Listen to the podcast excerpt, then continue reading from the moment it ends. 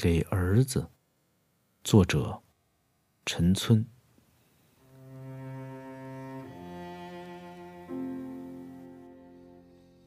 你总会长大的，儿子，长到高过你的父亲。你总会进入大学，把童年撇得远远的。你会和时髦青年一样，热衷于旅游。等到暑假，你的第一个暑假，儿子，你就去买票。你对同学说你去探亲。不开给半票证明也去。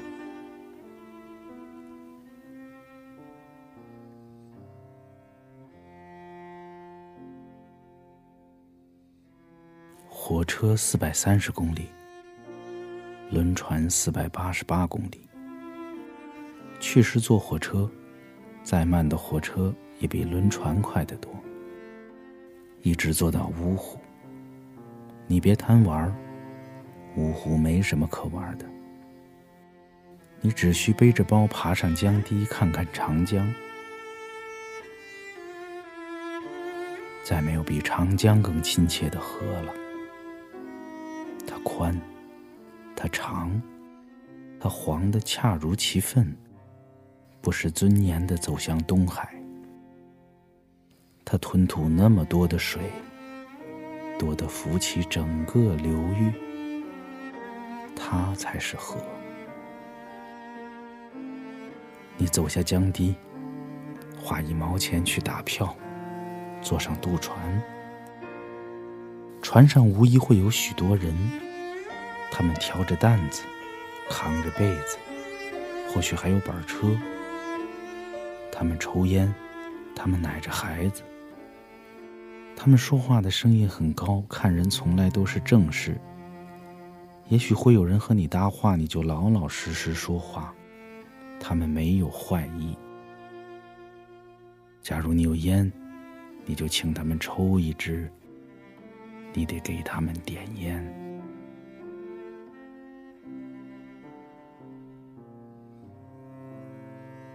长江总是湿漉漉的，湿的并不腻人，在船上你能觉到它的走动。对岸的二坝朦朦胧胧，没有起伏进退。岸边杨树的根淹入江中，枝条总是绿的，绿成了烟。二坝真的有两条坝，里一道外一道的挡住江水。你从跳板走上岸，走到江边去亲手摸摸江水，然后。你把长江撇在后头。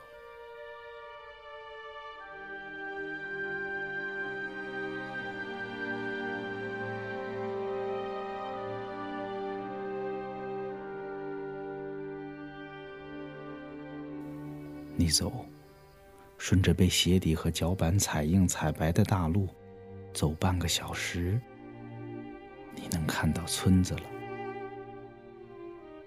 狗总是最先跳出来的。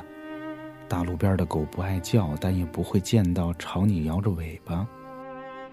你要走累了，可以在任何一家的门口坐下，要口水喝。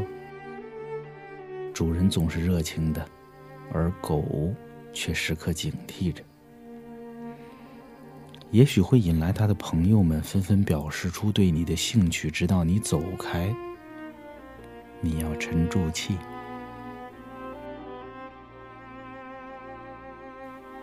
你谢过主人，在别离狗的讹诈，去河边寻找滩船。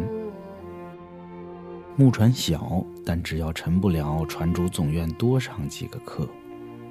有做到六七个之多的船帮进水，不过从来没有沉船的事。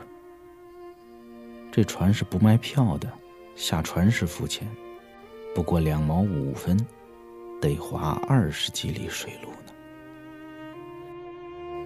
船主也许会等等，别着急，闲了可看看河滩的荷叶荷花，比画上的、比公园的美多了。我说了，船主总想多载几个，连船主都失望了，那就开船。如果你运气好，船上只有一两个客，你就能躺在舱里，将头枕着船帮，河水拍击船底的声音顿时变得很重。透过草帽看天，天是星星点点的蓝。你把脚伸到水里，水清，水凉，滑滑的，叫你舒服。只是别放久了，船主会说的，你使他的船重了。船主都用双桨，划起来前俯后仰，他并不很使劲，悠悠的，船在桨声中不紧不慢的走，双桨吱吱呀呀的。古人说是矮奶，也对，怎么说怎么像。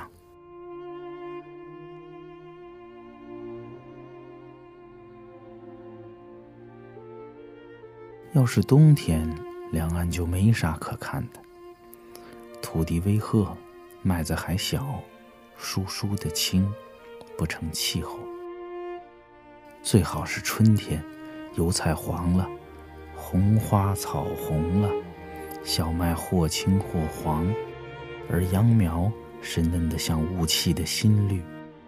长长的柳枝飘着舞着，太阳明晃晃的，风有点冷。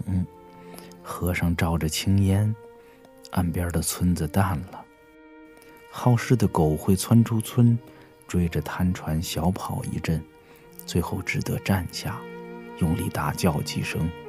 无可奈何的看船走远，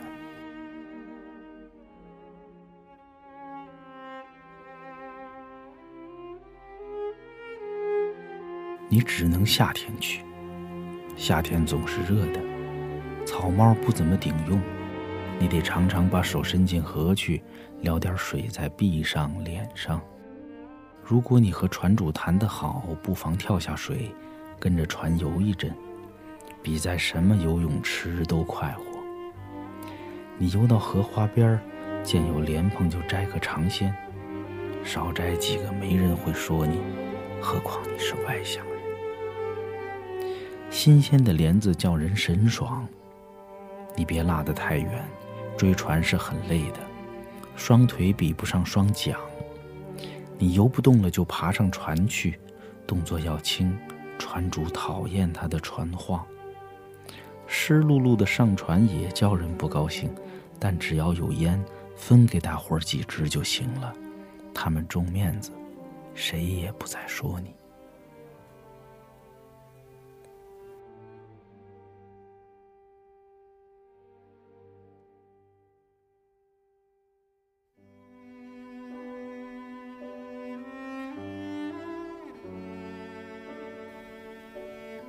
桥。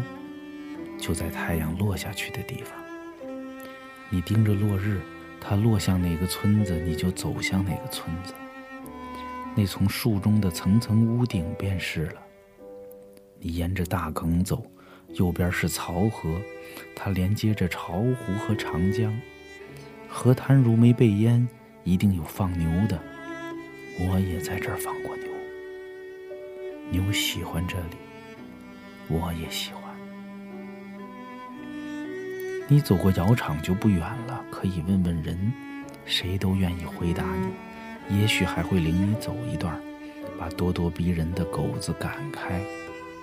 但你别问还有几里，乡里人说不准，经常三里之后还有五里的，走到你的腿有点酸了，那就差走下大埂，沿着水渠边的路走。别贪近，别指望有什么近道，老老实实的走人踩的发白的路，即使方向反了也走。所有的近道都通向河，你腿再长也休想迈过去。板桥有许许多多河，七弯八绕的，你不住下就认不过来。你走过一座小桥，只有一条石板的桥，就是进村了。我曾写过它。这时，你抬起头，会发觉许多眼睛在看着你。你对他们说：“你叫杨子，你是我的儿子。”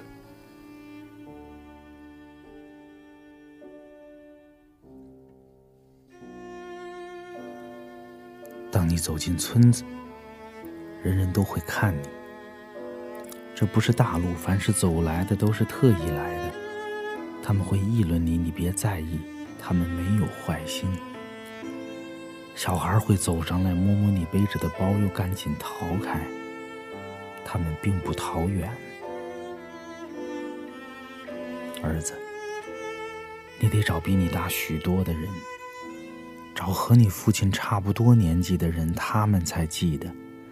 你就在干草上坐下，和他们一起抽烟，把照片拿出来给他们辨认。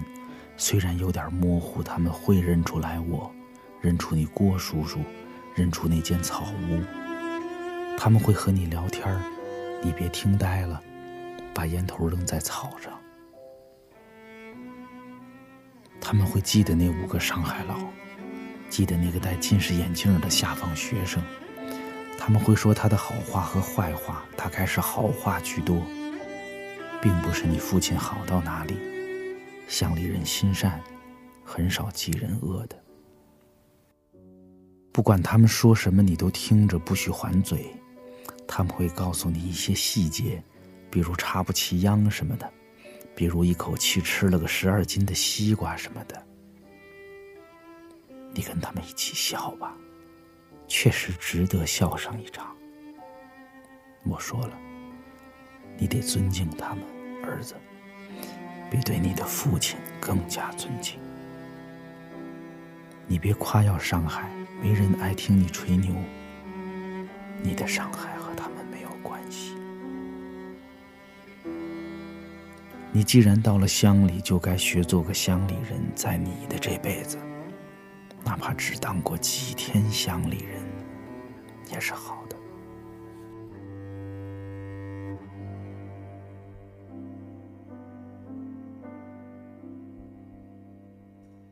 你们谈到黑了，会有人请你吃饭，不必客气，谁先请就跟谁去。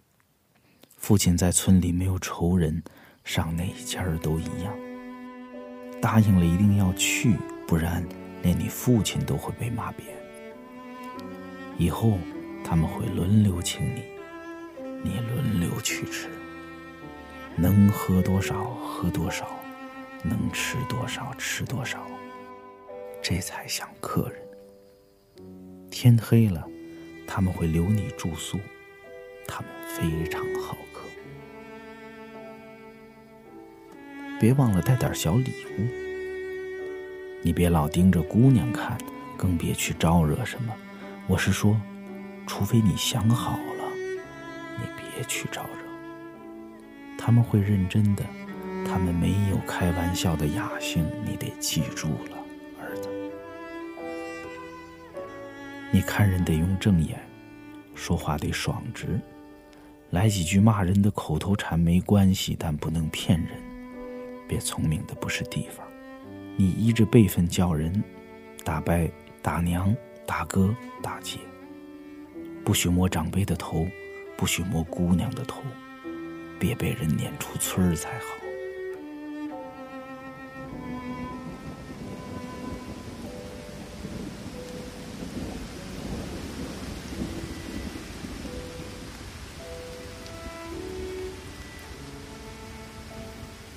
下雨了。路是滑的，你光着脚走，脚趾头勾紧了。假如带着鱼钩，可以去钓钓鱼，什么鱼都有，全凭经验和运气，还要点耐心。说不定上钩的是桂鱼呢，桃花流水桂鱼肥呀，不记得了吗？近岸总有几十尾小鱼，时聚时散，灵活的叫人羡慕。别去伤害他们。小鱼是看的，不是吃的。水中有河，能吃到鲜藕和莲子。有菱，四个角的，它有烟雨江南的味儿。你划条船出去，用桨用篙都行，吃多少采多少，别糟蹋了。你去的不是时候，桑叶都太大了，否则会吃到桑子。在桑树下张床席子，用根杆儿敲打敲打，红熟的都会落下。最甜的是那些红的发紫的，和杨梅一样，你会把嘴都吃红的。我曾站在树下大张着嘴，一直张到再没什么掉下来了。那时候我真馋。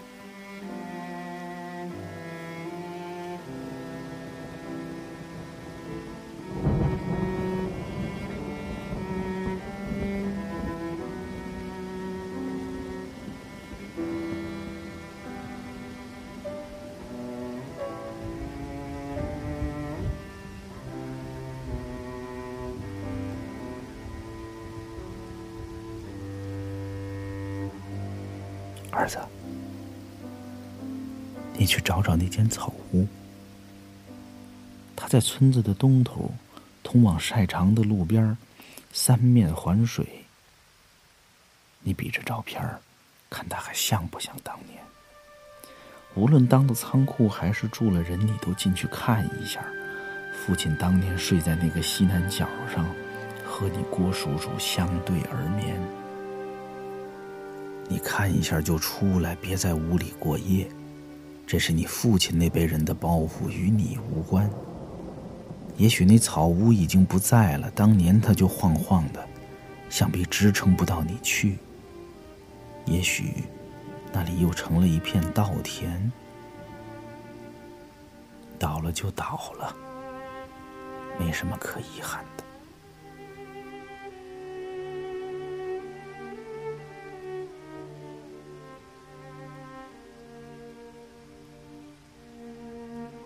晚上，你到田间小路上走走。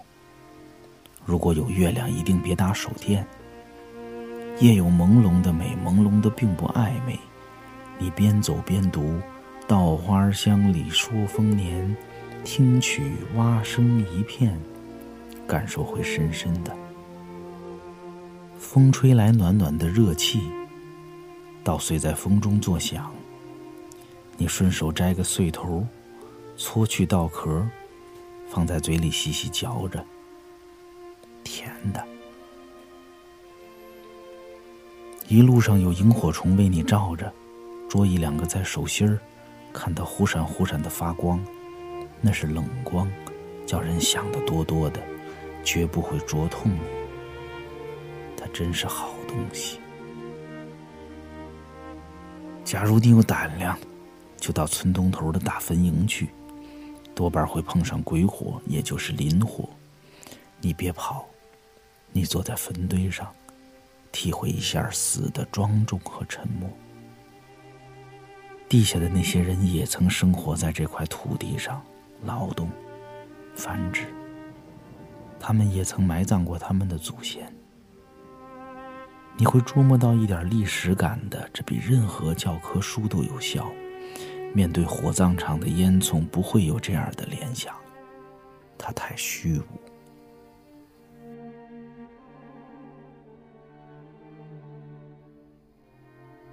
蚊子总是有的，苍蝇也是常客，你别太在乎。它们和人类共生了许多世代，可见并没可恶到像宣传的那样。苍蝇或蚊子确实不是最不可爱的，它们像你。最大的毛病是太爱出风头，难怪惹人讨厌。手中有把扇子就行了，那种大大的蒲扇，非常管用。爱下水，你尽管下水。板桥没有钉螺，也就是说没血吸虫。记着，最好别穿游泳裤出村儿，不然女人见你都得扭头，男人都得笑。男人爱穿的是简易西短，上下只穿这一样，非常利索。他们玩水脱了就下河，比城里人豁达多了。上岸后跳上几跳，像出水的狗一样抖去水珠，套上西短，走了，边走边甩头。黄昏的水桥石上，总有女人在洗衣裳，锤声传得很远。他们总爱边锤边说着什么。你是男人，别去听。孩子抱着更小的孩子在水边玩草、玩泥巴、玩蝌蚪。有孩子的地方总有狗，你得和他们友好相处，得巴结他们。狗是值得人去巴结的，巴结狗算不上品质问题，它能使你快乐，使你恨不得自己也是条狗。人对狗不总是公正的，你得公正。几千几万年来，狗是人的朋友，千万别学那些广东仔，千万别吃狗肉，和狗交个朋友吧。狗是好的。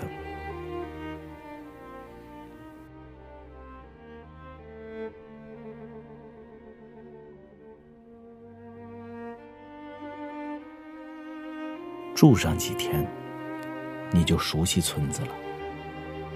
从早到晚，孩子总是不安静的，女人的头发都是黄的，几乎没人穿裙子。男人爱理干干净净的发饰，两边的头发一刀推进，这样头便显得长了。顶上则是长长的头毛，能披到眼睛，时而这么一甩，甩得很有点味道。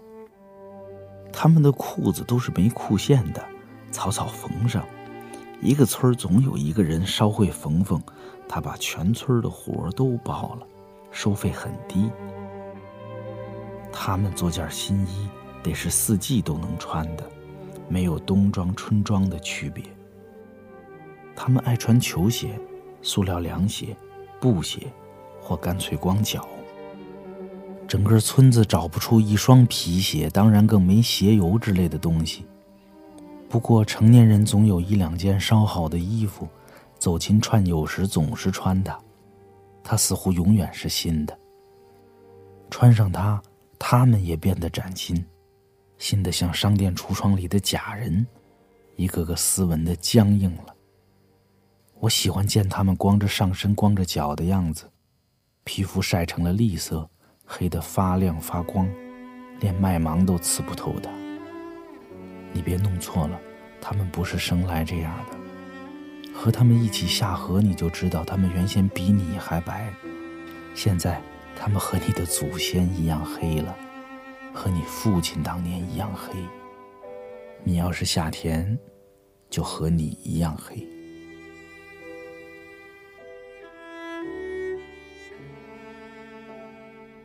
下田去吧，儿子，让太阳也把你烤透。你弯下腰，从清晨弯到天黑，你恨不得把腰扔了。你的肩膀不是生来只能背背书包的。你挑起担子，肩上的肌肉会在扁担下鼓起，也许会掉层皮，那不算什么。换肩会在颈后换出个包来。你会找到挑担时的节奏的。像书上说的，一个接一个的跌倒动作。你去拔秧、插秧、除草、脱粒，你会知道自己并非什么都行，农民不是好当的。干活后吃饭才是香的，当然也可能吃不下饭了，只想躺下。多半会这样，你要么别干。要干就得真干，你去握一握大锹，它啥时候都不会被取代。工具越原始就越扔不了，像锤子，像刀，总要的。你得认识麦子、稻子、玉米、高粱、红薯，它们比彩电、空调更有历史感，它们也是扔不了的。除非人把自己先扔了。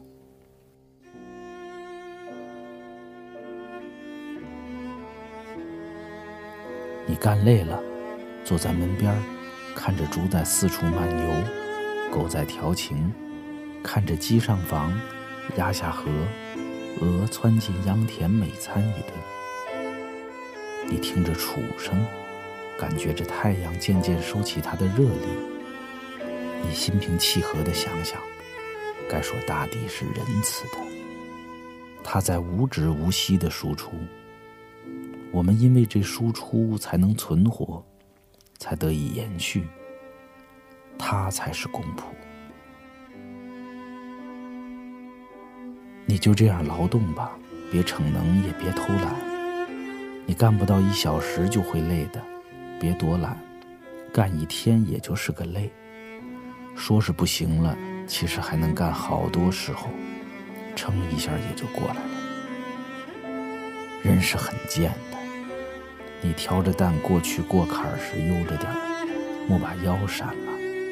肩头鼓起的肉包别去摸，不是科学不科学的。别摸它就对了。跳进荷塘好好洗洗。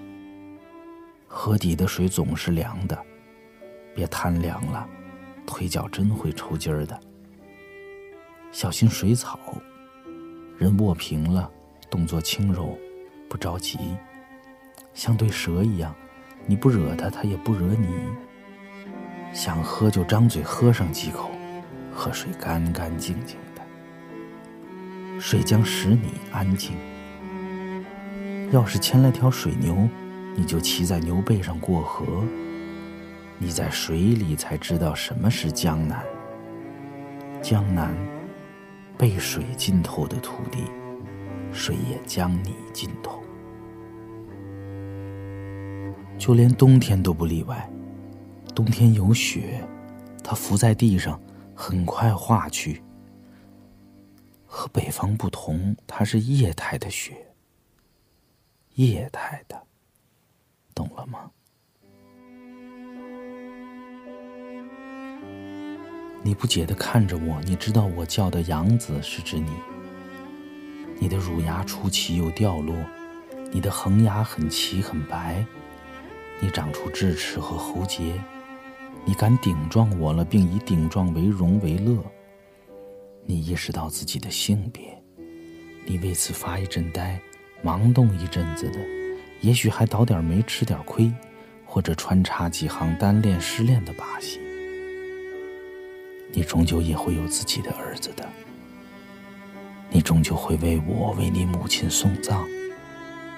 你也会老去，发际向后退缩，颜色由黑变白，腰围加粗，皱纹加深。上楼梯脚步重重的，只有到那时，你才会记起我，记起你小时候的那些闪闪烁烁的故事，记起父亲对儿子说过的片言之语。遥远的、模糊的回忆，如同幻觉，叫你觉得不像是真的。你会记起父亲的村庄。在你走向生命的尽头时，自然也会有一两个你的村庄。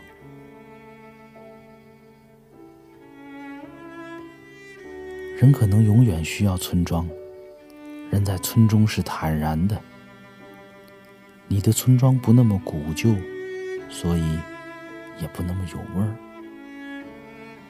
你的爷爷放过牛，你的父亲种过稻子。我不知道你，儿子，你呢？那一层层茅草铺就的屋顶，那一条条小河分割的田野，那土黄色的土墙，那牛，那狗，那威力无比的太阳，你会爱的。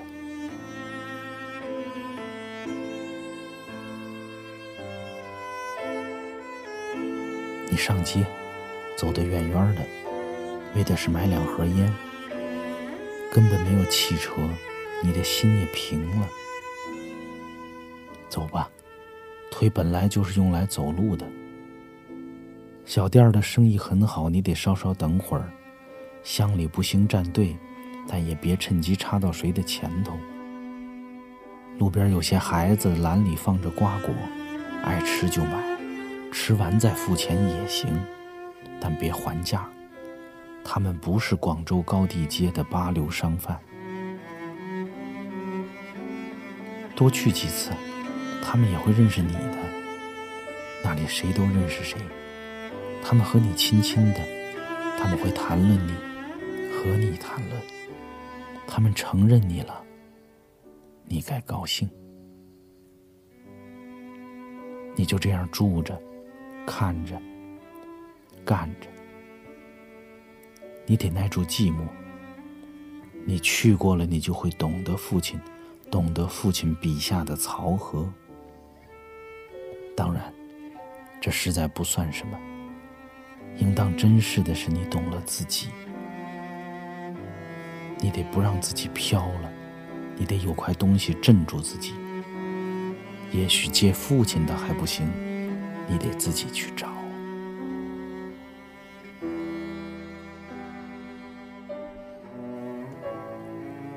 当你离开板桥的时候，人们会送你。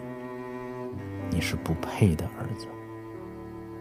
你得在晚上告别，半夜就走。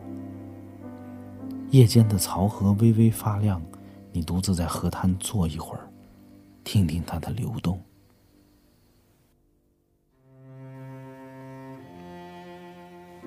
要是凑巧，你可以带条狗崽子回来，找条有主见的。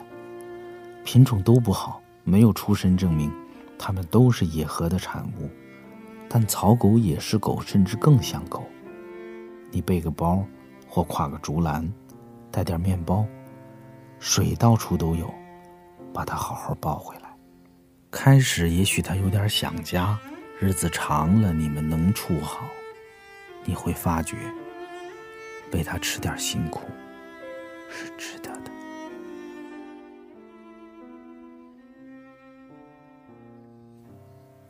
也就是这些话了，儿子。你得去，在大学的第一个暑假就去。我不知道究竟会怎样。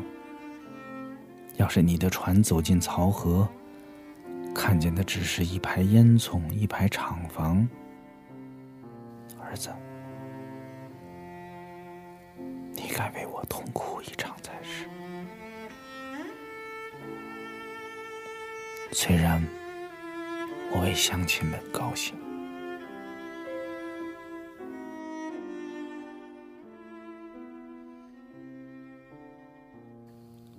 一九八四年八月五日。